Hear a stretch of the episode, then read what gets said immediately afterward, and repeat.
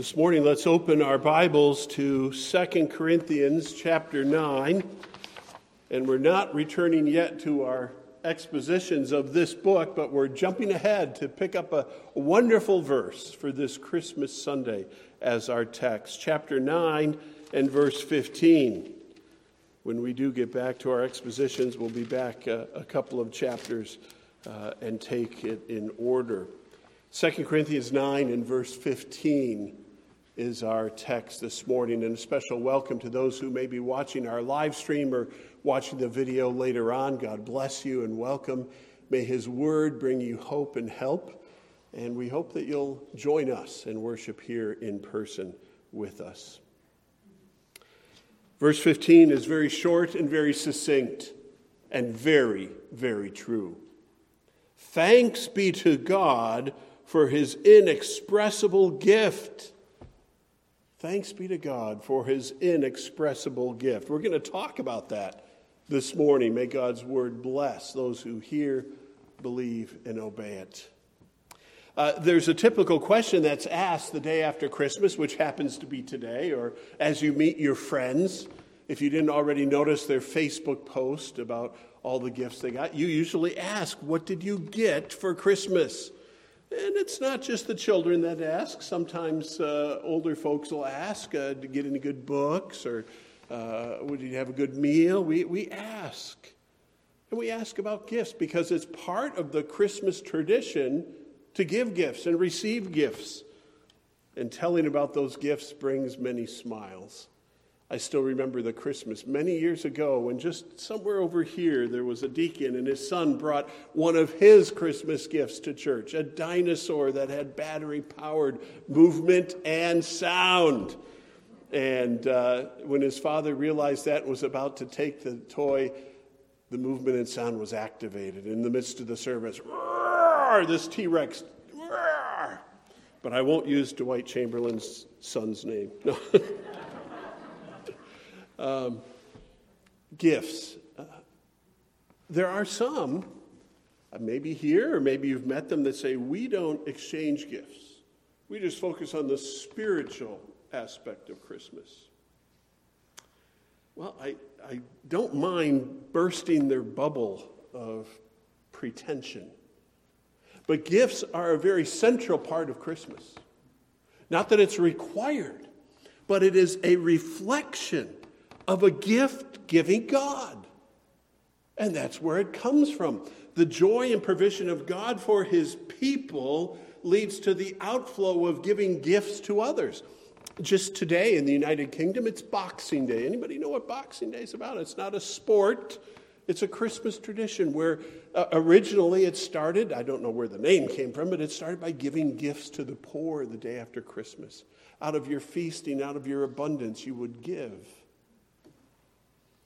It is part of the Christian tradition and it's part of the Christmas story the giving and receiving of gifts.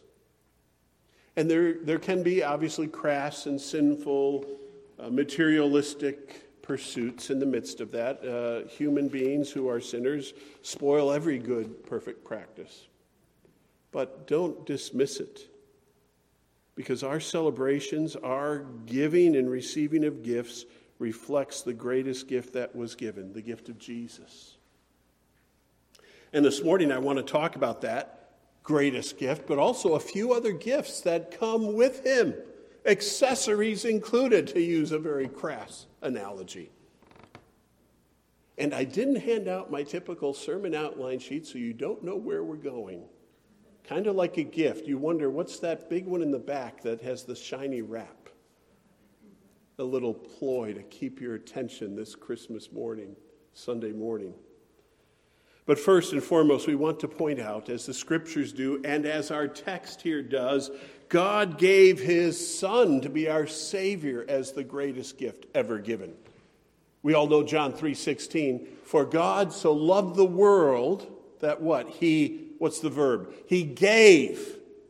That's referring to a gift. That's referring to the act of grace. God gave his only begotten Son. A gift is at the center of Christmas. All the Old Testament promises pointed to that.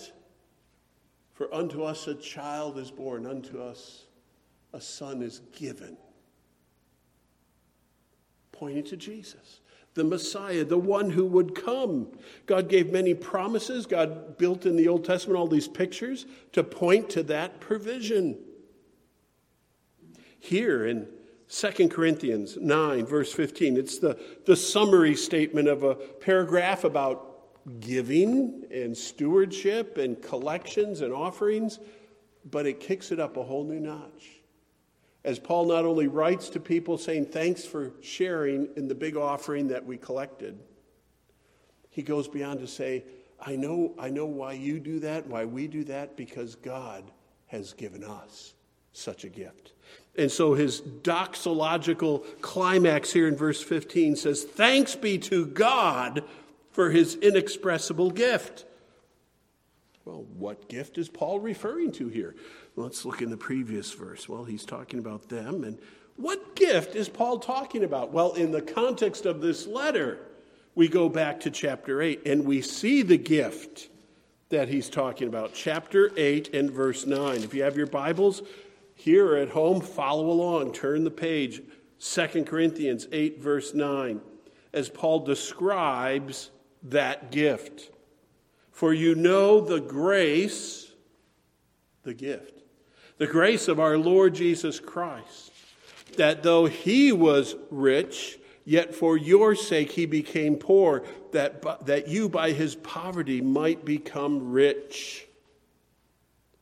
Did you see that expression of Christmas and the incarnation?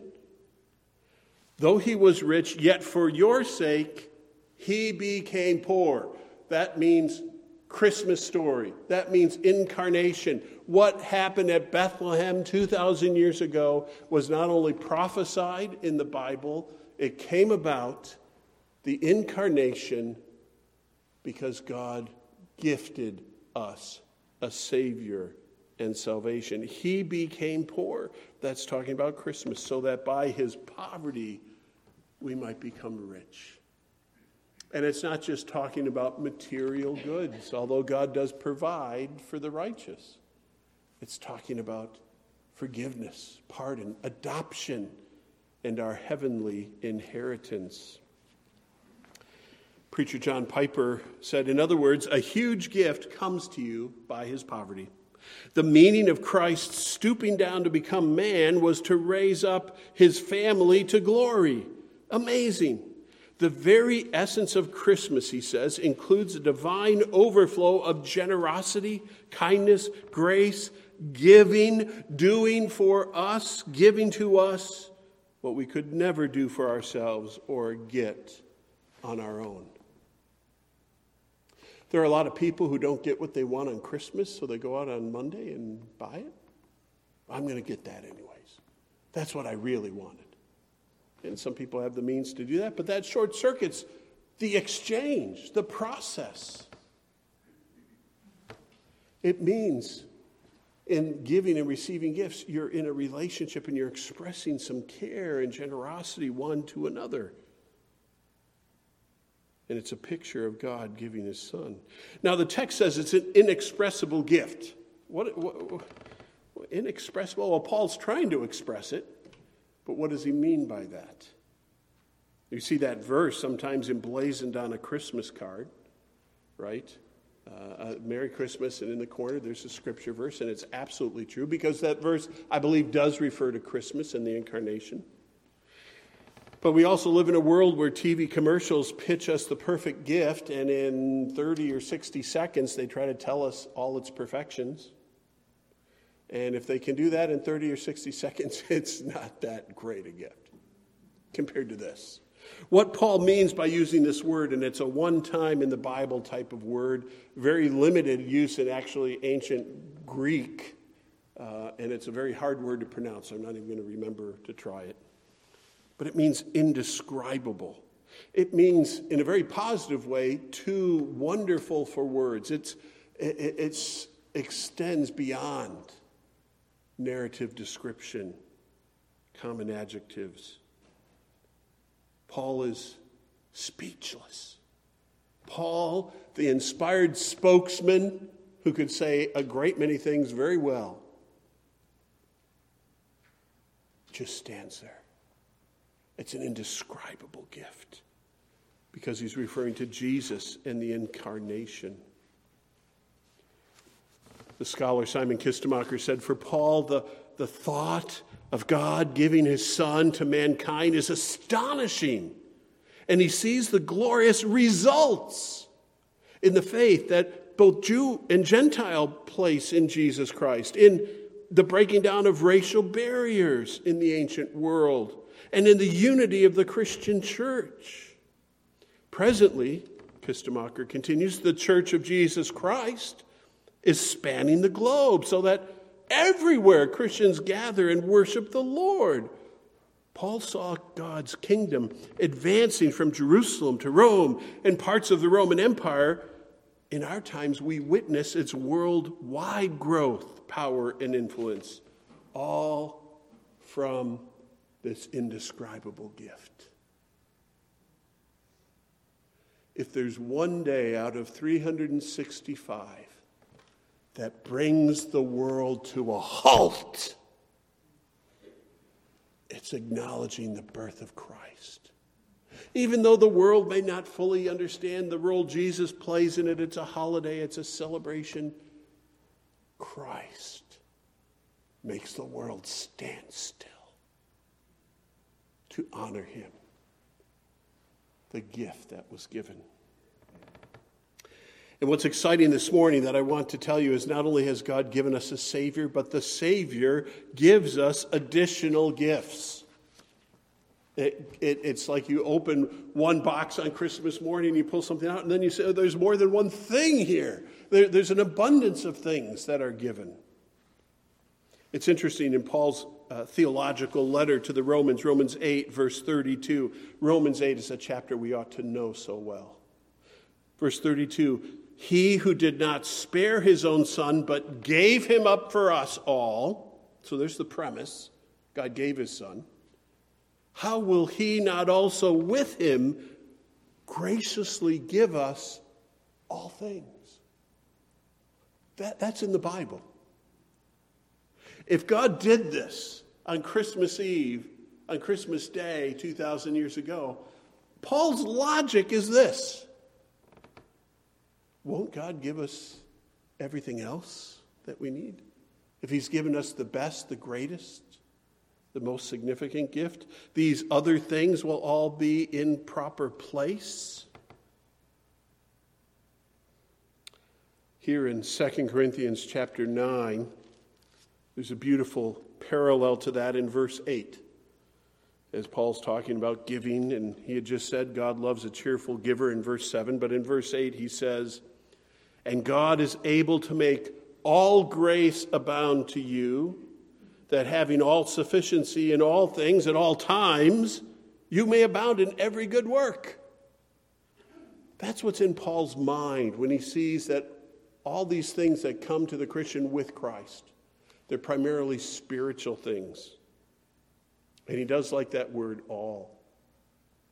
God is able to make all grace abound to you so that having all sufficiency in all things at all times, not just on Christmas, not just on Sunday, not just in the good times, but in all times, you may abound in every good work.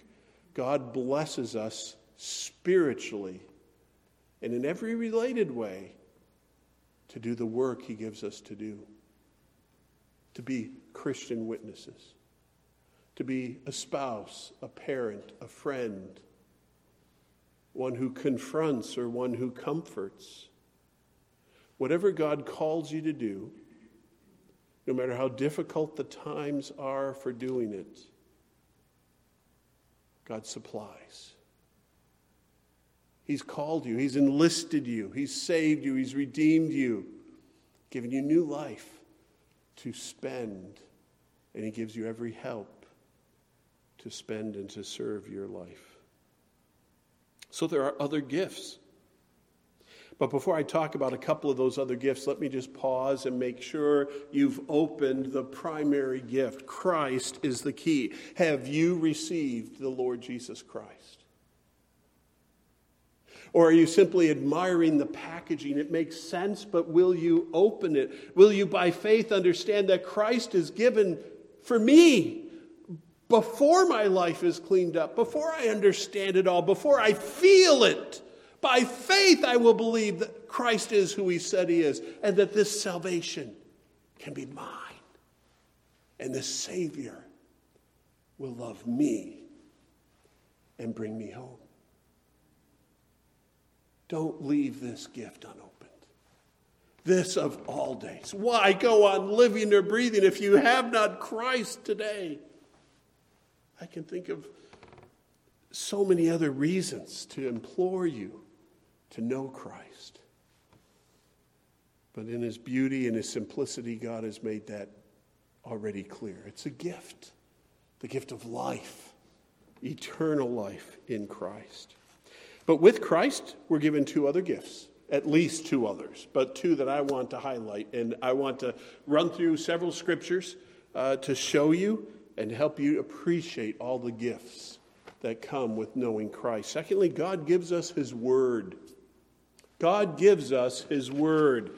If you have a Bible in your hands, that's what we're talking about those 66 inspired and holy things, these books. Of course, initially, God gave us Jesus, the living Word. If you know Romans, excuse me, John chapter 1, the Word became flesh and dwelt among us, full of grace and truth. We had an opportunity to see him through the scriptures, to see the living word. He came to make the Father known. He doesn't speak on his own accord, but what the Father gives him to speak. And the miracles he does are simply to testify to his authority. He came to talk about the forgiveness of sins. And when people scoffed and laughed, who does he think he is? It's easy to say that. He said, Yeah, it's easy to say that, but how about this? Take up your pallet and walk, he said to the paralytic. I can not only heal your broken bones, I can heal your broken soul. And Jesus, the living word, communicated to us his mission and the Father's disposition of grace towards those who believe. He came to make the Father known. John 17, 26. You know, many seek for God in astrology. I heard somebody the other day just thinking, oh, so and so's a Capricorn, or so and so's a Pisces. And uh, do these things have meaning? Do they actually add to our life? Can we find God and truth in such things? Or will we listen to the Son of God and the Word of God? Jesus didn't uh, come simply to uh, accomplish a mission, he came to leave a testimony and a teaching. Do you remember the Great Commission given to the church? Matthew 28, that pronouncement, all authority in heaven and earth has been given to me, said the resurrected Jesus. Go, therefore, make disciples of all the nations, baptizing them and teaching them all that I've commanded. With Jesus, we receive the Word of God as a gift. The Bible is the written Word of God. Turn with me to John 14. We're going to sample a few verses there now and uh, later. The Gospel of John, chapter 14. Jesus was still around. Jesus was teaching in John 14, but he speaks of things yet to come in verses 25 and 26. He says, These things I have spoken to you while I am still with you, but, so that's a contrasting conjunction. I've spoken, I'm the living word, I'm teaching you, but, and he's going to describe what comes after him. He says, But the Helper, the Holy Spirit, whom the Father will send in my name, he will teach you all things and bring to your remembrance all that I have said to you. Why does Jesus want remembered the things that he said? Because he wants us to have his word, his instruction, to guide us, to guard us. And he was speaking primarily to his apostles, and by the Holy Spirit, the apostles would complete the word of God, they'd write its books. Matthew, Mark, Luke, John, the apostles and those who served alongside them. And we have 27 books of the New Testament to add to 39 books in the Old Testament. If I do the math correctly, that should still be 66 books in our Bible, the complete Word of God for the church to guide you and to guide me. The Bible, the written word of God, is our gift, planned and foretold by Jesus. That was John 14. Look with me at John 16 for a verse or two. And you'll hear the pattern. John 16, verse 12.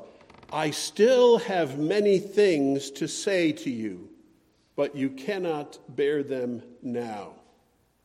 When, so he's talking about this future gift, when the Spirit of truth comes, he will guide you into all the truth, for he will not speak on his own authority, but whatever he hears, he will speak, and he will declare to you the things that are to come.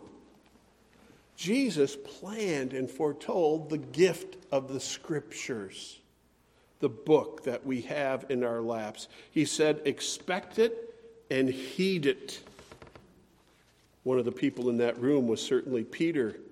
The Apostle Peter heard those words, and when he wrote his portion of the New Testament, inspired by the Spirit of God, he references this inscripturation process. You can listen or turn with me to 2 Peter chapter 1. He speaks this way. Um, let's see, 2 Peter 1, beginning in verse 16. He says, We did not follow cleverly devised myths when we made known to you the power and the coming of our Lord Jesus Christ, but we were eyewitnesses of his majesty. For when he received honor and glory from God the Father, and the voice was borne to him by the majestic glory, This is my beloved Son, with whom I am well pleased.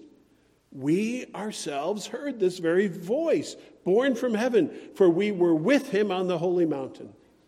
And we have something more sure, the prophetic word to which you will do well to pay attention as, a, as to a lamp shining in a dark place until the day dawns and the morning star rises in your hearts. Knowing this, first of all, Peter writes, that no prophecy of Scripture comes from someone's own interpretation, for no prophecy was ever produced by the will of man, but men spoke from God as they were carried along by the Holy Spirit. We have the gift of the Bible, the written Word of God, and you can read that book, understand that book, and know what God is like and what God will do. He's made promises and He's put them in writing. What a precious gift to have the words of God in our own language, translated from the ancient tongues, so that we can read and understand as Jesus intended.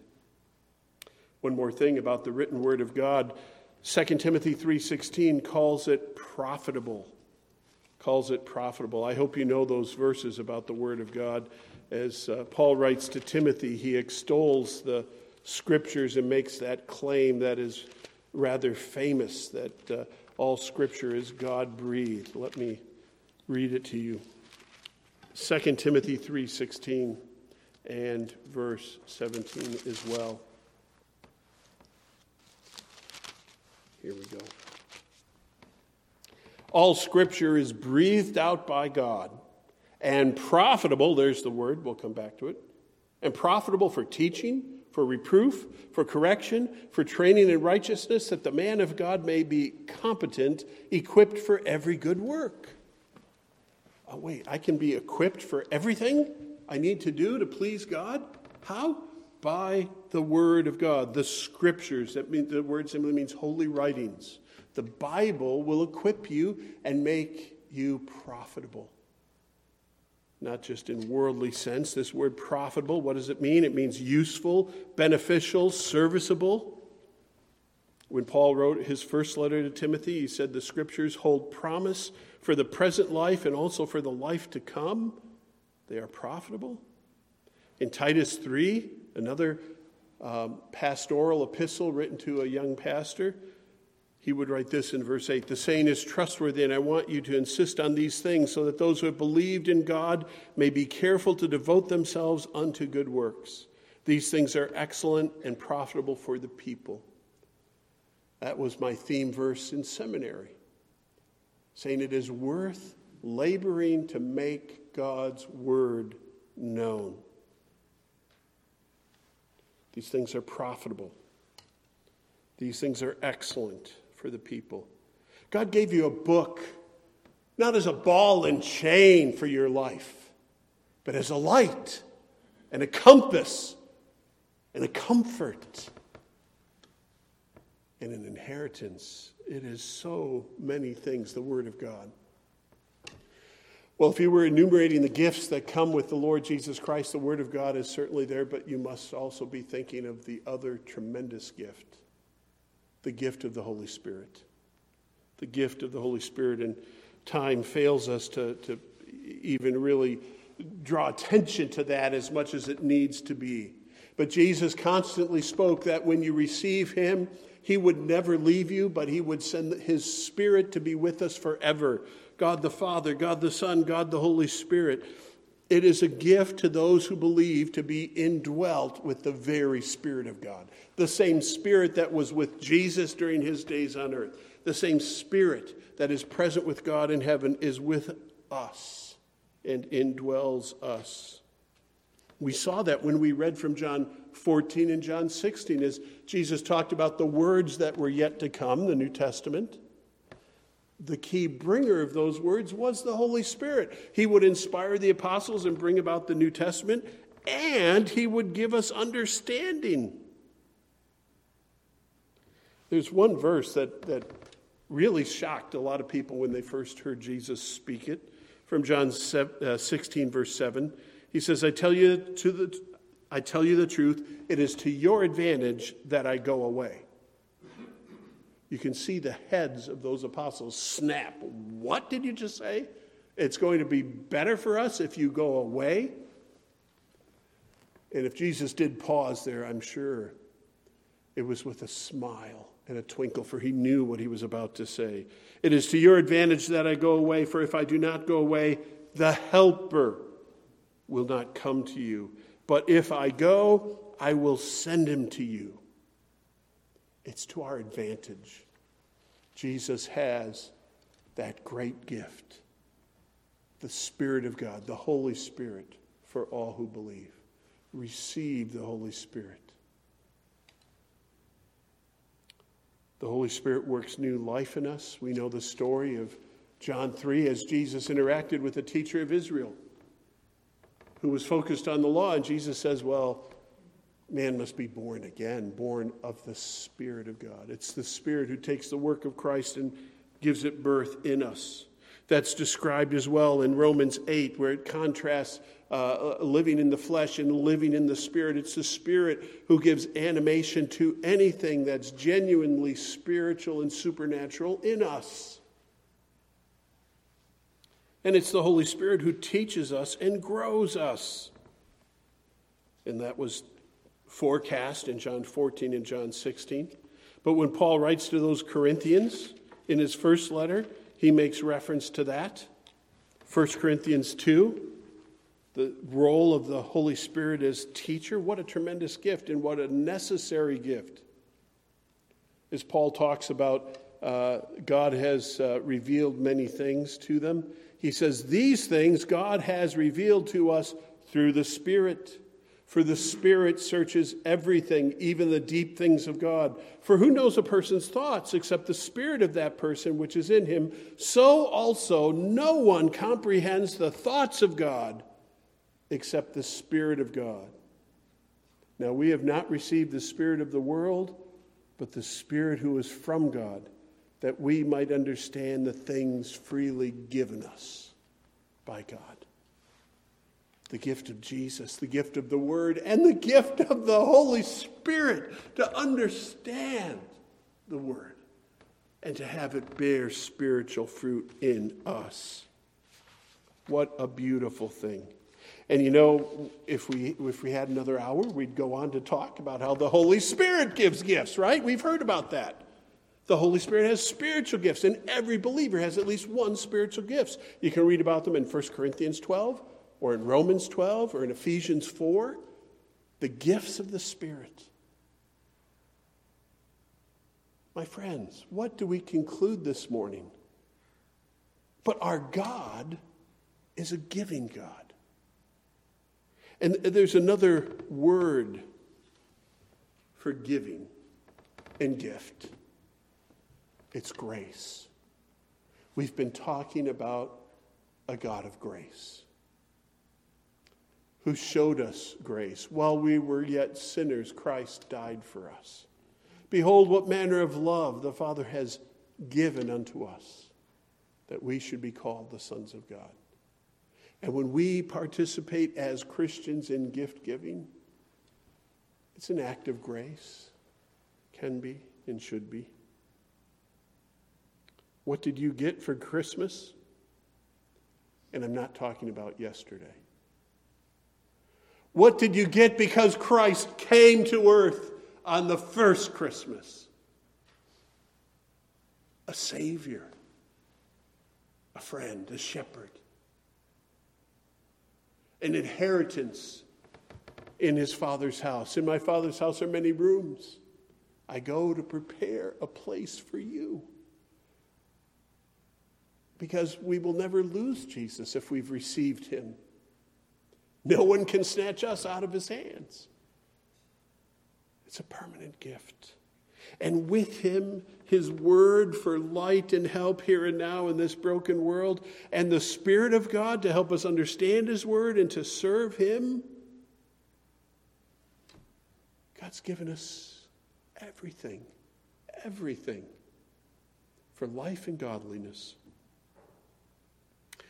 Hey, in closing, I, I want to turn a corner and say, God has given us so lavishly.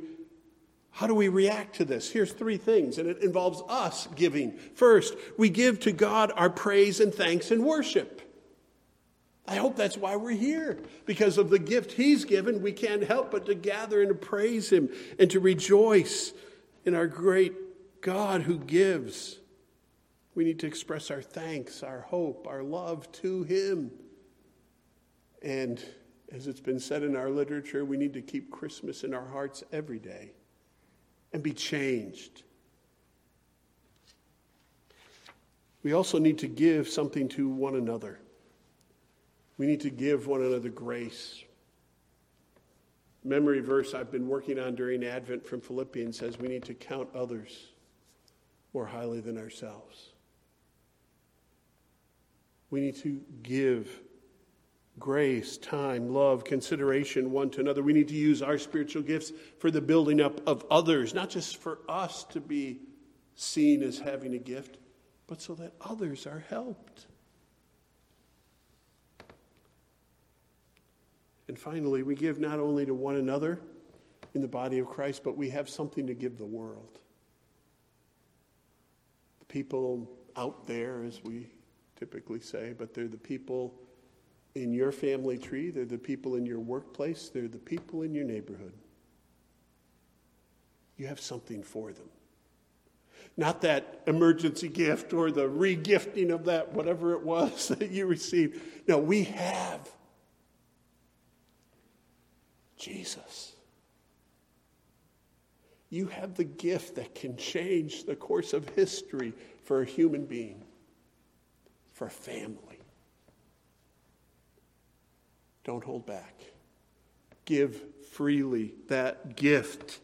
Don't just sing joy to the world, but tell others how they can have that joy for themselves. Break forth with testimony and give. Be givers like your Father in heaven. Let's pray. Oh, Heavenly Father. You've given us such a wonderful Christmas, regardless of what our parents give us or our friends, our spouse. Oh, you've given us from your very heart the expression of love in Jesus. Father, forgive us for not fully appreciating that gift. Forgive us for taking Him or our Bibles or the Spirit of God for granted. Oh, Father, forgive us.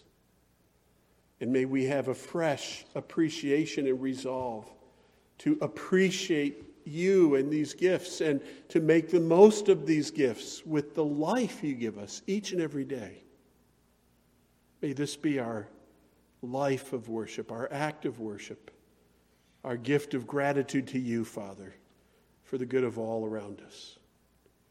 Oh, Father, thank you for meeting with your people here today and blessing us so richly. Answer all our prayers for your glory. In Jesus' name we ask. Amen.